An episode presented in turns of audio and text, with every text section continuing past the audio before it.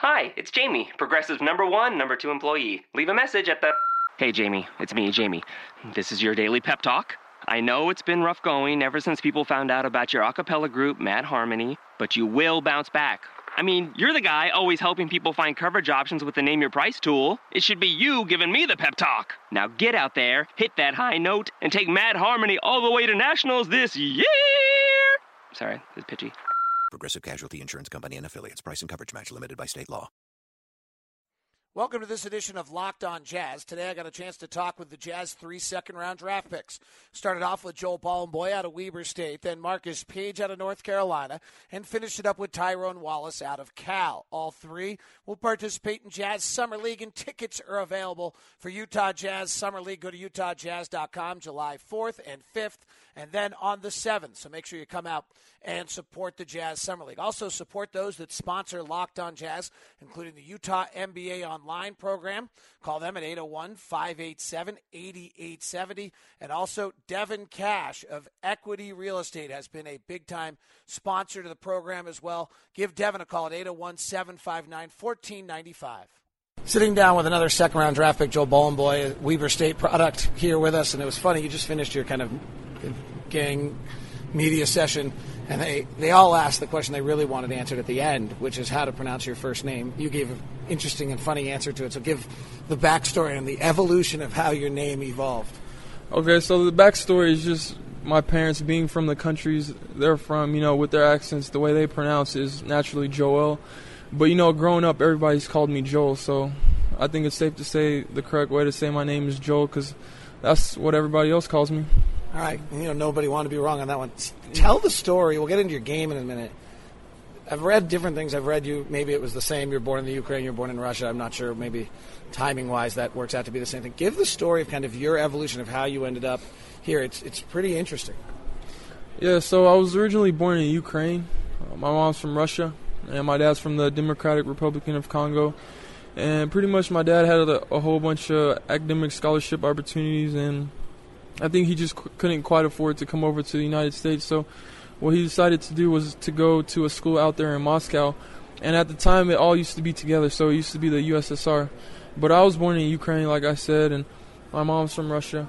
So that's where my parents met, out there at the university. And my dad spoke French, Russian, English, and Lingala, and like one other language, I think. And my mom only spoke Russian at the time. So as time went on, my mom ended up learning French you know, that's my one of my dad's native languages, and I was born in 1994, and I have three younger sisters right now. And so we moved to Texas when I was four or five, and the reason why we went out there was just because I think my dad either had close relatives or some good friends. So we made our way into Texas, and growing up, you know, I didn't speak any English. My first two languages was Russian and French. So I learned that, and I remember in elementary school I was in ESL, just learning learning English, and my mom was in the same boat as me, so she only knew Russian and French, and she went to school. She went to nursing school, and she also went to school to learn English, and I was learning it at a high rate, so being young as I was. So I was picking up the language really fast, and I was helping my mom at the same time, and that was helping me out learn the language even more. But yeah, so we moved to Texas, and in seventh and eighth grade, I played football and basketball. But the main reason why I switched over to basketball is because we had a, a high school coach come over to the middle school and work out the kids that were there. And at the same time, he would work us out. He would kind of recruit us. So when we were done with middle school, we would go to that high school that he's at. So I noticed nobody would go over there except for like my best friend, and later I happened to find out that was his dad. So he had no choice but to go over there. but yeah, I went over there and you know I kind of fell in love. I was really raw. I had a lot to learn, but I thought it was a better fit for me. You know, I was only six two at the time, and the doctors kept telling me I was going to be around six six, but I proved them wrong and grew to be six nine but yeah, the main reason why I stopped playing football was just because it was so hot in Texas, and then especially with all the equipment, you know, I I don't think it was for me. And then I felt like it was just so chaotic, and there were so many players out there. And then in high school, I remember just going through the process, and that's where I think I took a step forward and told myself I want to play Division One basketball. So at that point, I, I got familiar with the AAU and summer basketball, and I got a I got a shot to try out for this really good uh, summer team, and they were called Texas Select, and they were they traveled everywhere. They traveled to like Vegas, uh, they went to Indiana, California. You know, there's really big tournaments in Texas. So, yeah, I just played basketball and I got better every single year, and then the scholarships kept coming in. And I think when it was all said and done, I maybe had like 15 Division One scholarships. And when I narrowed it down, it was mainly Weber State, but New Mexico was in the mix too. But they were recruiting a player over me, and there was rumors going on that their coach might leave one day. So I didn't want to go there, and I also had schools. I had a couple schools from the ACC, like Clemson and Florida State, come into the process, and they straight up told me that I would redshirt if I went there. So I definitely didn't want to do that. And Weber State, you know, I went on my visit and loved the city of Utah, the mountains, everything was beautiful. You know, they recruited high character guys and. You know the culture; they thrive them, themselves on being tough and unselfish. Some of the attributes I have myself but yeah, I just felt like I was at home, you know, being a part of the team. I hadn't even committed yet. You know, they just brought me in, and I felt like that was the best choice for me. We look at the history of the second round of the NBA, it's hard, really, really hard. But there's been kind of a theme of players that make it. It's the undersized power forward who's got multiple skills. Can you fit that mold? Yeah, I think I could definitely fit that mold just because you know, my calling card, I feel like it will be defending and rebounding. I was a great rebounder in college, and, you know, they say rebounding translates to every level, but I'm able to do so much, especially offensively. I'm able, I'm capable to knock down open shots, whether they're NBA threes or mid ranges, and I have a pretty good handle for my size and uh, for my length. I can handle the ball really well and just attack my defender off the bounce and create stuff for my teammates. And sorry. Oh, and then on top of that, I was just going to say that I'm really coachable. I do exactly what the coaches want me to do. I'm a, a, great person. I'm really unselfish. I always put my teammates before myself. What do you think the biggest challenge? What's the skill you'll have to develop the most to be able to survive? I don't think there's one specific skill I'll have to develop to survive. I think for me to survive, I'll have to just come in with a great motor and just continue to defend and rebound like I do. But just refine my game. You know, I'm able to do a little bit of everything, and I just need to sharpen everything up. Well, Randy Rahe says he never took a practice off. He never gave him anything but 110% in every practice. So, congratulations on being drafted. I'm sure if you take that approach, it'll work well for you. Thank you. I really appreciate it. That's Joel Bolomboy. Thank you very much for the time. Here was second round draft pick Marcus Paige, and uh, I don't even. I actually had knew where I was going to start with you, but I, I want to actually get the background. I just watched you do your interview with everyone. You're crazy impressive. Like I just unremarkable. Like mom and dad Paige should be so proud. But do you think that's is that mom and dad Paige? Is that North Carolina that you've just done these media things so many times? Where does that come from? Because you your interaction, your communication was just brilliant. Uh, I think there's a lot of areas it comes from. I'm a public relations major, or I had a public relations degree at Carolina, so dealing with you know communication in that situation. And then also my mom's an english teacher so she always made me you know speak the right way. Um, and then also the amount of exposure i got to media at carolina was huge um, you know, we had a lot of scrutiny under our program about this athletic scandal or academic scandal and stuff. And a lot of times, because I was like an honor roll student and stuff, they would throw me out there to kind of deal with the media. And so I got comfortable dealing with media in a negative way and also, you know, in a positive way, being the face of the program for a couple of years. So I shouldn't ask if you're taking African American studies. No, I, I tried to stay away from that. Even though that got cleared up in 2010, uh, I still I wanted to pave my own way. Well, moving on to the floor. Yeah. I was at your workout. Um, it was interesting because I didn't know that uh, Jackson out of Notre Dame was supposed to be this high level first round draft pick. Frankly, I thought you handed it to him pretty good that day. Like, what was your mindset coming into that workout? Because you seemed to be on kind of a different level than everybody else that day. Yeah, um, I knew with my situation, not having the senior year I wanted to, that there was going to be some hurdles I had to climb uh, to get drafted and to get where I wanted to be. And uh, so I had a small, me and my agent had a small list of guys that we wanted to get every workout in, and Demetrius was on that list. I competed against him when he was at Notre Dame, um, but I felt like my game was at least on his level, you know. And that, to me, you know, you go into these workouts and you got to think you're the best player on the floor. So I just wanted to show that I'm I'm worthy of you know being an NBA player. If I remember correctly, and I could be wrong on this, but weren't you close to number one point guard in the country out of high school, out of Iowa? Yeah, uh, it was between me, Yogi Ferrell, and Kris Dunn uh, from our class. Obviously, Kris did pretty well at Providence, and Yogi had a great career, and I had a pretty good career at Carolina. But uh, yeah, we were all McDonald's All Americans, and you know, now here we are. One of the two things that leads to the most kind of consistent success in the NBA is if you ever make the Nike Hoop Summit, and two, if you're a McDonald's All American, like the rate of success out of those. So it's unusual a little bit for you to go to North Carolina, be the number one guy, McDonald's All American, and then be the 50 whatever pick. Yeah. What do you think got lost in that four year run of your status in the league? Well, it would have made it would have fit the mold a lot better had I left after my sophomore year, where I was All American, and I probably would have been selected towards the end of the first round. That would have you know fit the fit the bill a lot better. But you know, I had some injuries my junior year, and then my senior year, I had to play shooting guard, which was a, a new world for me, and it's not what I'm not really my strength. So, um, just my ability to be a pure point guard and you know attack from the top and, and be a leader and a floor general, those kind of got lost in the shuffle between my injuries and between moving off the ball to help my team win games. So, uh, you know, I had to reprove it in the workouts, and thankfully, I did it enough to to sneak into that second round. Okay, so you are forever going to be one of my favorites for the synergy reference. Oh, yeah. In the, as, as you know, as the, as the resident numbers geek here. Oh, so gosh. you checked your own synergy numbers. Yeah. What did you find out about yourself? Well, I just wanted to see if what I saw or what I felt on the court was consistent, you know, or backed by numbers. You know, I always felt I was really good in the pick and roll, and then I looked at you know my points per possession out of the pick and roll, and then also my field goal percentage out of the pick and roll and stuff.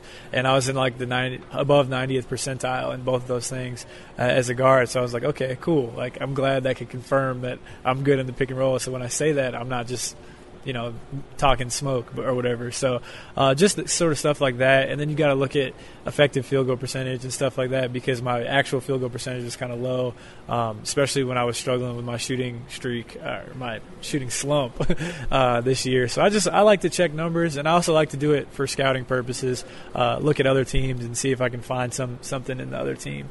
Smart. Uh, just a good note for you Rodney Hood was the number one pick and roll wing coming into the draft a few years ago, and he's now. If you go into numbers, he's the number one win share player out of that draft. So, Really? good little note, kind of to give you hope on that. uh, I played against Rodney at hit, um, a couple years ago when he was at Duke, and you know everyone was talking about Jabari Parker, and rightfully so. He's a stud. Uh, I've known him for a long time, but Rodney, I just love his game. You know, he's got that high lefty release. Uh, lefties got to appreciate other lefties, uh, and to see him do well in the league, uh, you know, I was really happy. He was actually even- the best player on though- the floor of those games. Even though he's a Dookie, there's a lot of Dookies around here, but All right, it's you're all gonna, right. You're going to get this a lot. Is it better to be Marcus Paige, who hits the seeming buzzer beater to win the NCAA title, only to be outdone by Kris Jenkins, or is it to be Gordon Hayward to have that heartbreak, or is it worse to be Gordon Hayward, who has the half-court shot that rims out and doesn't win the title? I think it's well, it depends on how you define better. You know, Well, it's yeah, it's worse. probably It's easier. worse, right? It might be.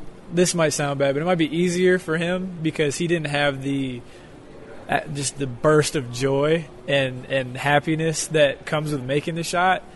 Only to be cut off. Like he went straight to the you know disappointment of losing. I had that three or four. So the, the shot goes in. You look up Michael Jordan, Vince Carter. All those guys are going crazy. Our students are going crazy. Then there's a timeout, which is a media timeout. in the final four is like five minutes. So it's like elation. You know, everyone's just going crazy. Every all you're thinking about is how we have five more minutes to win the title now.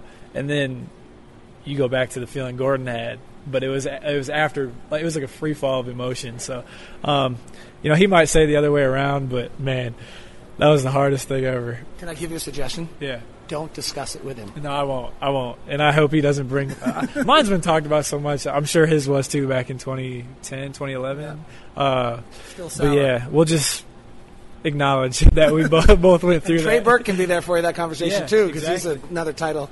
We're, Yeah. we're, just collecting guys that have had title disappointment. Yeah. Um, hopefully that all fuels us to be really good NBA players. Well, best of luck to you. I think just inter, you know, interacting with you today, I will tell you that whatever you do for the next 60 years of your life, you're going to be highly successful. That's unquestionable. Uh, best of luck for you in your NBA journey. Look forward to watching Summer League. Thank you. Appreciate it. Here with Jazz second round draft pick Tyrone Wallace. You decided to go back for your senior year to get your degree. You said at the time that your late grandfather had made you promise. How are you on that road?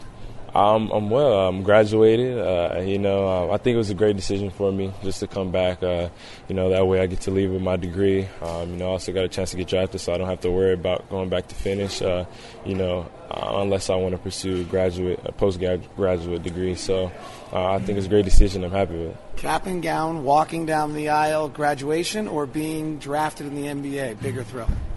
Um, I, would have to say probably NBA. I actually didn't get to walk because um, I was doing the draft process, and so uh, I, I, had to skip out on that. But I, I would definitely say um, hearing your name called, uh, like I said, it's always been a dream of mine, and so to finally uh, get to that point where you're ha- having that opportunity is definitely an exciting time. I think your mom's name is Michelle. I'm not sure if that's yeah. right. So for Michelle, your mm-hmm. mom, which is bigger?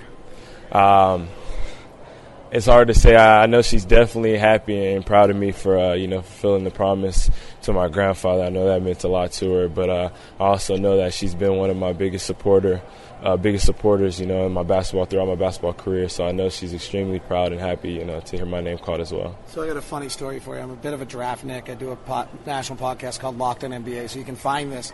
And I was doing an interview with a guy, and I said, you know, I'm trying to find this year's Norman Powell and I think it's Tyrone Wallace. And then we ended up drafting you.